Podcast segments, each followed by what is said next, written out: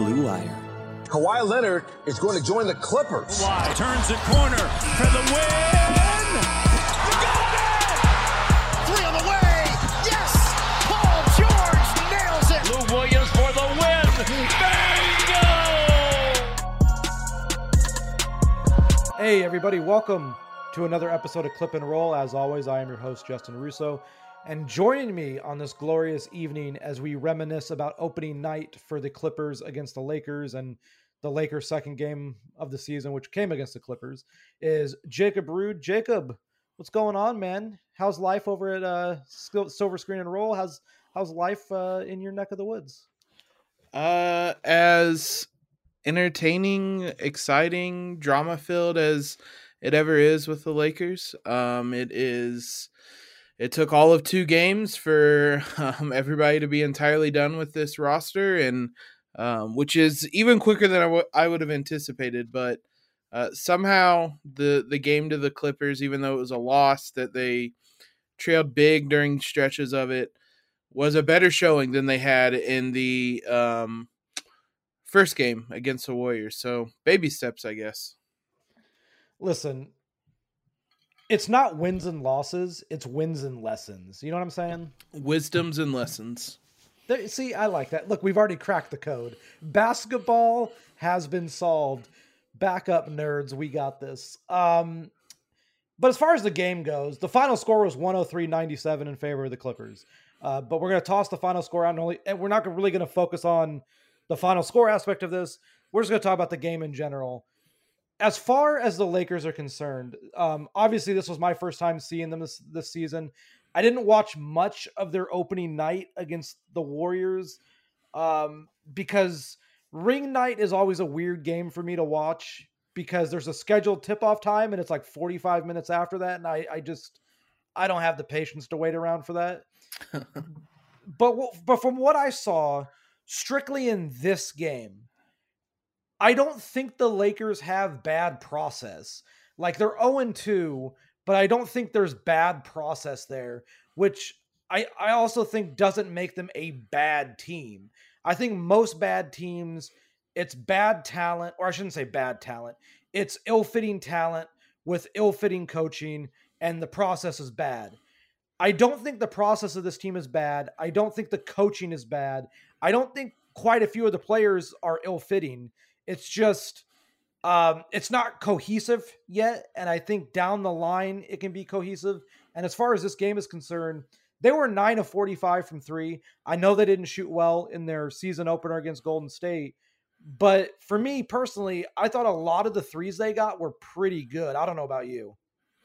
Yeah, so I don't disagree, and there's a number of stats that you can look at in terms of the process. I, I've largely been actually pretty optimistic about the process that the Lakers have had. Uh, if you look, they are in the fifth percentile in frequency of corner threes, for example, uh, fifth percentile in just frequency of three pointers. Which is uh, good, cut, by the way, for, for people who don't know. Like, that's a high frequency in the NBA. Yeah. And they've cut out a lot of the mid range jumpers, which uh, was a thing that occurred a lot under Frank Vogel, uh, especially from LeBron and AD. Um, they've cut they've cut down a lot of those, and everything is either at the rim or at the three point line, which is what he was preaching all through preseason. So I think there is a good process there that they're building upon.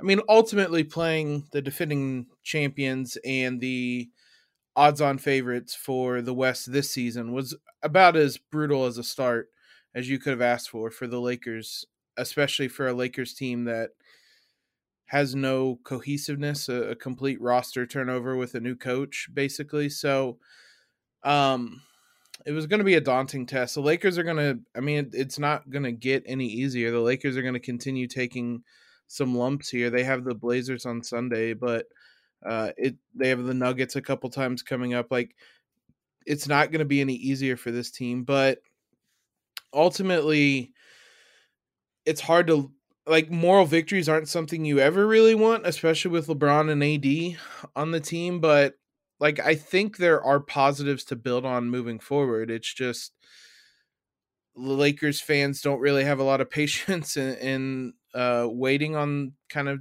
the process to build and lead to results. Um, so they really need a win on Sunday against Portland because then it's Denver, Minnesota, Denver, New Orleans as their next four games. So for for those who dislike the Lakers and like seeing them lose, this could be a very plentiful start to the season. Yeah, their opening like 10 games are just the NBA didn't do many favors from that point of view. But also to your point, um their 30th, this is from cleaning the glass. Their 30th in effective field goal percentage and I understand we're talking extremely small sample sizes. Most teams have only played one game so far but they're mm-hmm. dead last in effective field goal percentage. But they're seventh in location effective field goal percentage, which basically means this is kind of what the league average would be for shots in the zones that the Lakers are taking them in, which means they're taking high, high, high, high quality shots. They're just not making them, at least so far. You know, they're 12th in rim frequency. They're, like, as you mentioned, they're fifth in three point frequency which makes a lot of sense, uh, specifically for Darvin Ham, because the Milwaukee Bucks essentially that's what they do. They don't take a lot of mid-range jumpers. They're primarily at the rim and at three, especially because you know Giannis puts insane rim pressure uh, on opposing defenses, and then we'll just kick out for three. Which you know, lo and behold, that's basically what LeBron does at this stage of his career and always has. So you know, it, it makes sense that Darvin's that the Lakers are doing this under Darvin. Um, it's I guess we need to talk about Westbrook because everyone is talking about Westbrook. I know people actually before I get to Westbrook, I want to mention one thing. In Darvin's pregame presser, he was asked about the opening night game against Golden State and the and, and their and their three point shooting in that game. And he brought up the QSQ metric, which for people who don't know, that's quantified shot quality. Yes, it's a nerdy stat. It's from the shot quality uh, data set basically says this is the quality of shot that you got uh, based on shooter, defender distance, where the shot location came from, the like all like the def, um who the defender is as well. Like all these things are quantified in this. And he said on opening night of the four teams that played on, on Tuesday night, the Lakers had the highest uh, quantified shot quality, which means they are getting good shots. So like we've talked about the Lakers process, and it's been great. It just hasn't yielded anything yet in terms of wins uh, for the team. But going to the next page, which is Russell Westbrook, a lot of people are going to focus, and I understand why, on his 0 of 11 shooting, 0 of 6 from three. At one point in the fourth quarter, he turned down a wide open three and went at Ivica Zubac at the rim then basically brought the ball back out, passed up another open three in the same possession, and then get blocked by Zoo on a step back mid range jumper. And at that point, you were just like, this guy's confidence is broken on the offensive end. But I thought Westbrook actually played a really good game as long as you didn't look at the 0 of 11 shooting.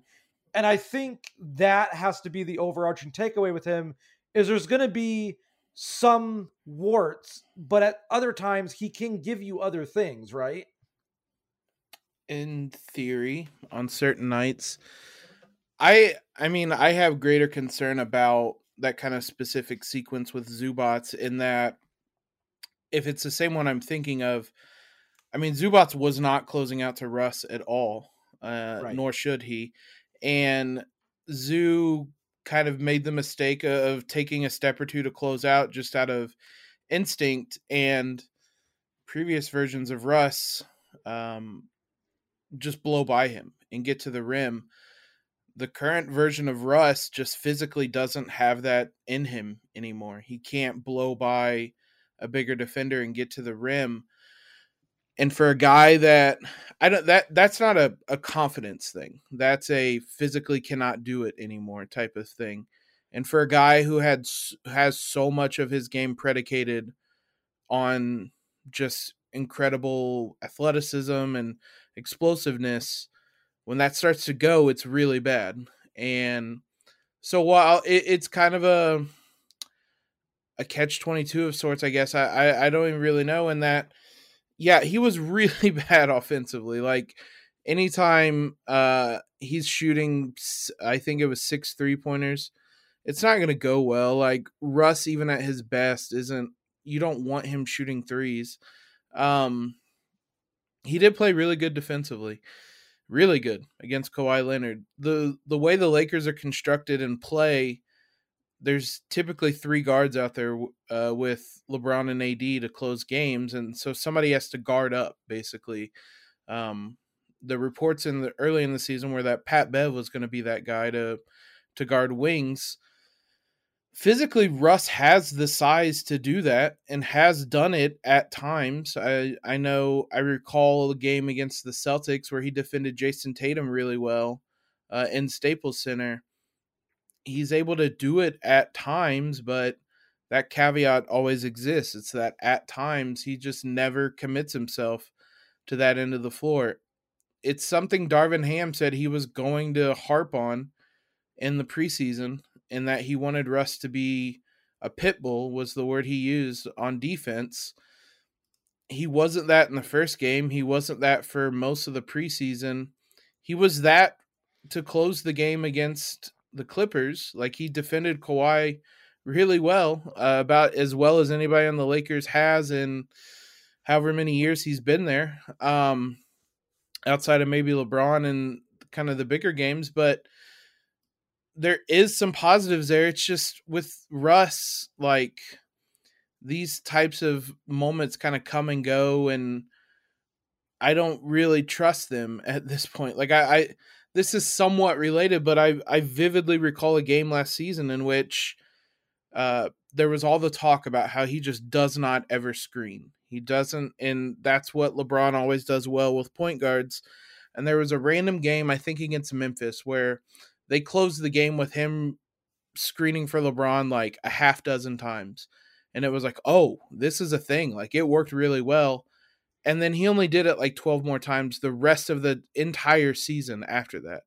So like he has these moments where like he does these things that are like oh that's really good. That could be something and then he just reverts to what he's known. And what he's known and what he's capable of doing at this point in his career are two very different things. Now obviously like mentally confidence wise whatever russ is pretty beaten down right now and in a vacuum like the Lakers just move on from him because it doesn't work for either person. The Lakers are not moving on. They are being adamant that they're being patient in the trade deadline. So the result is that this is just going to exist as is. You would hope that defense is something that would would stay because the Lakers have no wing defenders. Like Russ could be that guy and it would increase his value significantly to this team, but he's going to have to do it a lot more times for me to believe in it before uh, I get fooled again. I, I, guess in terms of talking about the guards on the Lakers, uh, one last note on them, I guess, is we should talk about Patrick Beverley because you know he is a former Clipper. He talks all the time. Uh, he was mic'd up in this game. I watched the broad. I got home from the arena at two in the morning last night, and I'm I'm still exhausted. Um, but I, I did rewatch the game. I actually rewatched it twice because I fell asleep the first time I went to rewatch it at night after I got home. But I rewatched it today, and there was like the mic'd up segment with Pat, and it was really cool just to hear him trying to like hype the guys up, tell them what they need to do, etc. Um, w- real quick, and then we'll move to the Clippers portion of this. But what have you made? Obviously, it's two games, but he was obviously playing the preseason what have you made of Pat so far? Um, maybe, maybe not even just on the floor per se, but like just in total. Well, I mean, it, it's things that you guys saw all the time. He's the perfect teammate. Um, he's done all he could, all he can to kind of help prop up Russ and and give instill any sort of confidence into him. It's that type of stuff. Like he he's doing all he can. He brings a certain intensity to the Lakers that they've lacked, especially last season. And so that's been particularly helpful more than anything um, statistically or anything like that. And there is a certain level of leadership. I know the video kind of went viral of him trying to pull the team together and Russ not being there. I am willing to say that Russ was talking to the coaches and Like it was taken a bit out of context, but he- like him just doing those types of things, trying to pull the team together and talk to him. There were there weren't guys on the Lakers that would do that because everybody just kind of looks at LeBron and AD as the kind of untouchables and that's not the way Patrick Beverley operates. So he's he'll call out those types of guys and there haven't been any moments like that or at least those that we've heard of, but um accountability I guess is the biggest thing he brings. Now he struggled as much as anybody shooting the ball. It's it's a weird kind of dynamic with the Lakers uh cuz he is obviously a average, maybe slightly above average three point shooter that is uh, struggling mightily so far to start this season. He's shooting 16.7% uh, on 12 attempts. He's made two of them. Not to go back to a point we were talking about, but it, it's kind of the issue the Lakers have in that they have a lot of these guys who defenses don't really worry about. Um, they don't close out hard to a Patrick Beverley. Like, they're aware of him, but if he catches the ball and open, there's not this like, oh no type of reaction. And I think to a certain extent, defenses are going to dare the Lakers to make three pointers and beat them that way. So it's kind of a, a, a again catch twenty two of the Lakers have all these good this good process, these open shots, but it's also a matter of if those are open shots because the defense wants them to be open. Now they're still underperforming on those shots. Like if you look at um they've had 20 wide or open three-pointers according to NBA's tracking data and they've shot 10% on them. They've had 38 wide open ones and they've shot 29% on them.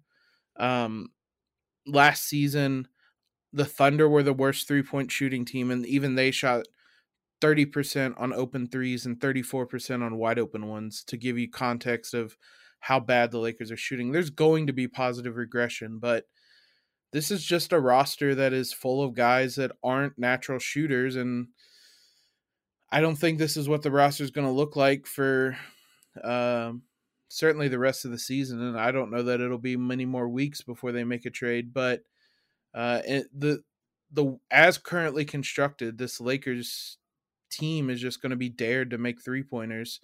Patrick Beverley is going to have to start knocking them down.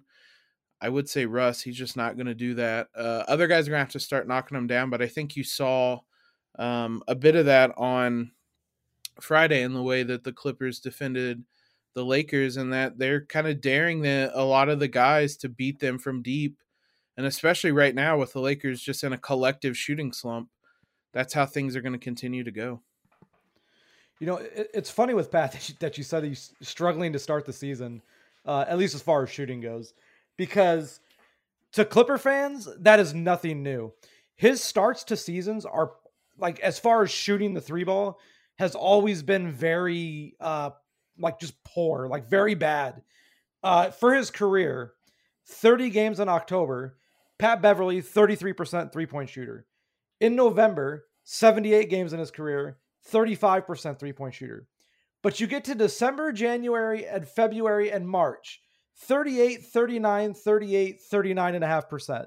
Like it's like one of the running jokes with Pat with the Clippers, as far as like people who covered the team, was like when December 1st came around, you knew Pat Beverley was going to start making like 40% of his threes. And it was always very strange uh, that like he always got off to slow starts.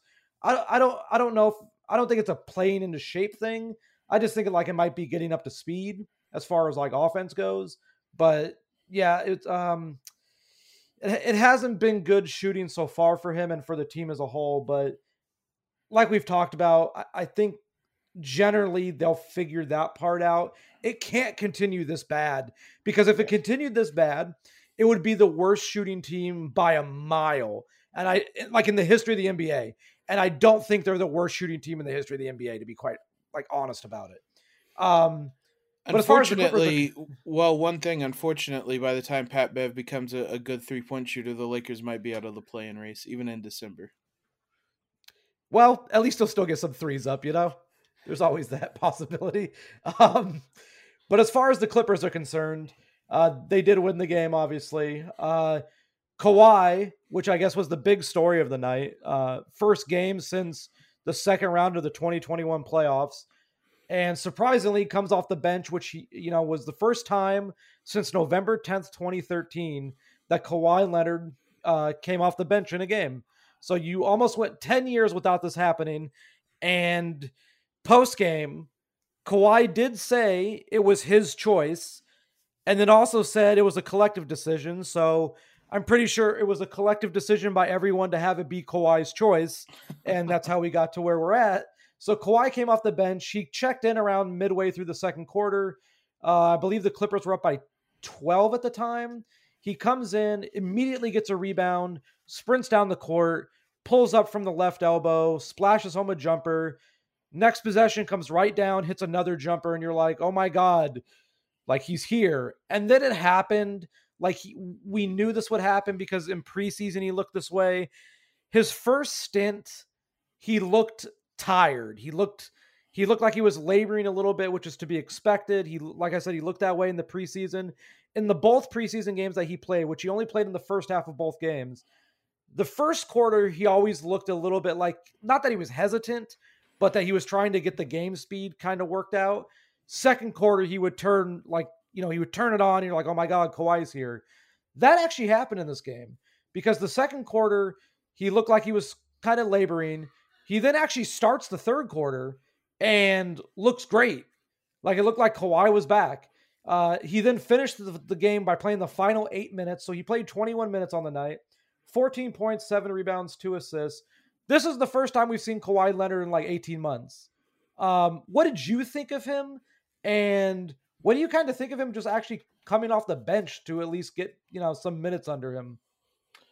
Yeah, even when they said he was coming off the bench, I just thought, oh, well, he'll be the sixth man in halfway through the first quarter or something. I did not expect them to play like 15, 18 minutes before he even checked into the game. Um, he was the 11th um, guy to check in, by the way, just to keep it clear. He was the 11th Clipper to check in. So he wasn't even the top 10 option.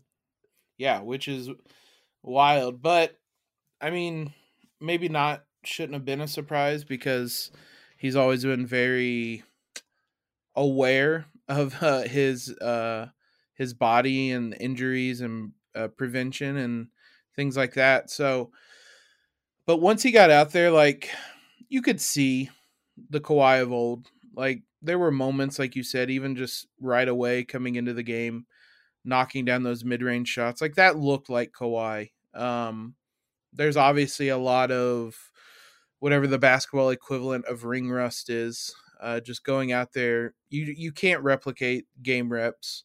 Uh, so there's just going to be a lot of that, even past this game for the first probably couple weeks of the the season. Just shaking that off, getting back into rhythm.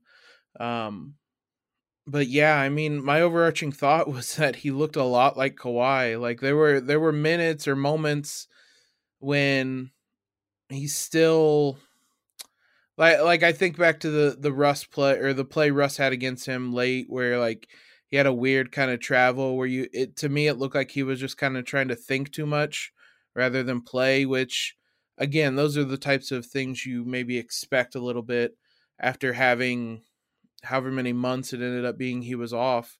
Um you expect him to to maybe have hiccups like that but yeah, he looked like Kawhi. like he uh he looked really good. Um and you can kind of understand uh why everybody sees this team as a, a favorite because once you get Kawhi back to uh full speed with the lineup and the roster that that they have like it's gonna it's gonna be really good obviously and um he, he, I mean, specifically to this matchup, the, this Clippers team is built to just destroy the Lakers with the amount of wings they have. So, um, he always seems to play well against the Lakers in that regard too. So, yeah, my overarching thought was that like for well, I mean, obviously I'm happy Kawhi's back because he's just a fun player to watch. He's a fun guy uh, to watch, and so I'm glad that he's back. I'm glad that he's recovered from his injury. Um, and I'm glad the game has back one of its best players. and I'm excited to see him kind of shake off that rust and, and get back to full Kawhi form because he's he's truly like a one of one uh, with the way he plays, and hopefully this was a first step in that direction. Uh, I, is he expected to to continue coming off the bench like this though? Like how long is that going to go? So uh, in post game, both Ty and Kawhi basically hinted that he would be coming off the bench for a little bit until he's comfortable with a minutes workload that kind of rivals what a starting player would have.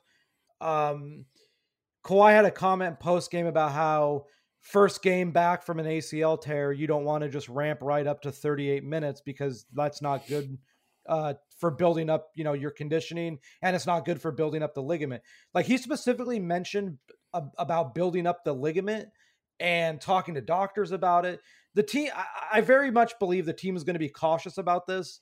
I, I think m- maybe it'll last two weeks, maybe it could last a month, but it wouldn't shock me to see this be a thing where like 10 games into the season, you know, Ka- Kawhi's still coming off the bench and he's playing, you know, like 28 minutes a night, but you know, he, he doesn't start because he doesn't want to kind of impede the rotational choices that Ty has to make. I mean, PG played 36 minutes. I don't think Kawhi's ready for 36 minutes right now. Uh, Zoo played 35. I don't think Kawhi's ready for that. I think he's about. I think last night he actually probably went over his minutes limit. I think it was probably around like maybe 18 to 20, but because the game was close and there was an opportunity to bring him back in at the eight minute mark, they they brought him back then. So, um, it's it's going to be interesting to watch. For uh, for instance, uh, by the time people are listening to this, it's a Saturday morning. Um, Kawhi and John Wall, who we'll get to in a minute, uh, they're both not playing the game Saturday night in Sacramento uh, because they also the team also has a game Sunday night, which is a home game. It's the Clippers' home opener. That'll be against Phoenix. So those two are not going to play against Sacramento. Neither of them are going to play back to backs. Uh, I don't think Kawhi's playing a back to back for the rest of his career. Just to be completely honest about it, I don't have any. I don't have like any you know insight on that, but I, I would just venture a guess. I don't think he plays a back to back ever again. Um, as far as John's concerned, I think this is just a restriction thing to kind of keep him building back to a workload that he can kind of shoulder. But it wouldn't shock me if for the first three months of this season, John Wall also doesn't play back to backs, um, which kind of puts the Clippers' depth a little bit weird. If you're having to rest two guys, like two key rotation pieces every couple games. But I guess if there's a team that can handle it, it should be this team. Uh, PG wasn't that good offensively in this game. He had 15 points, but he was 4 12 from the field. I thought he looked kind of bad offensively, to be perfectly honest, but he did everything else really well. Uh, the two the two or three stars of this game for the Clippers, at least in my opinion, I think Zoo was the best player on the floor, which sounds crazy in a game when three guys for the Lakers scored at least 20 points. But but it, it felt like Zoo had the biggest impact of any player when he was on the floor. And then John John Wall and Luke Kennard. I think Luke Kennard was really good.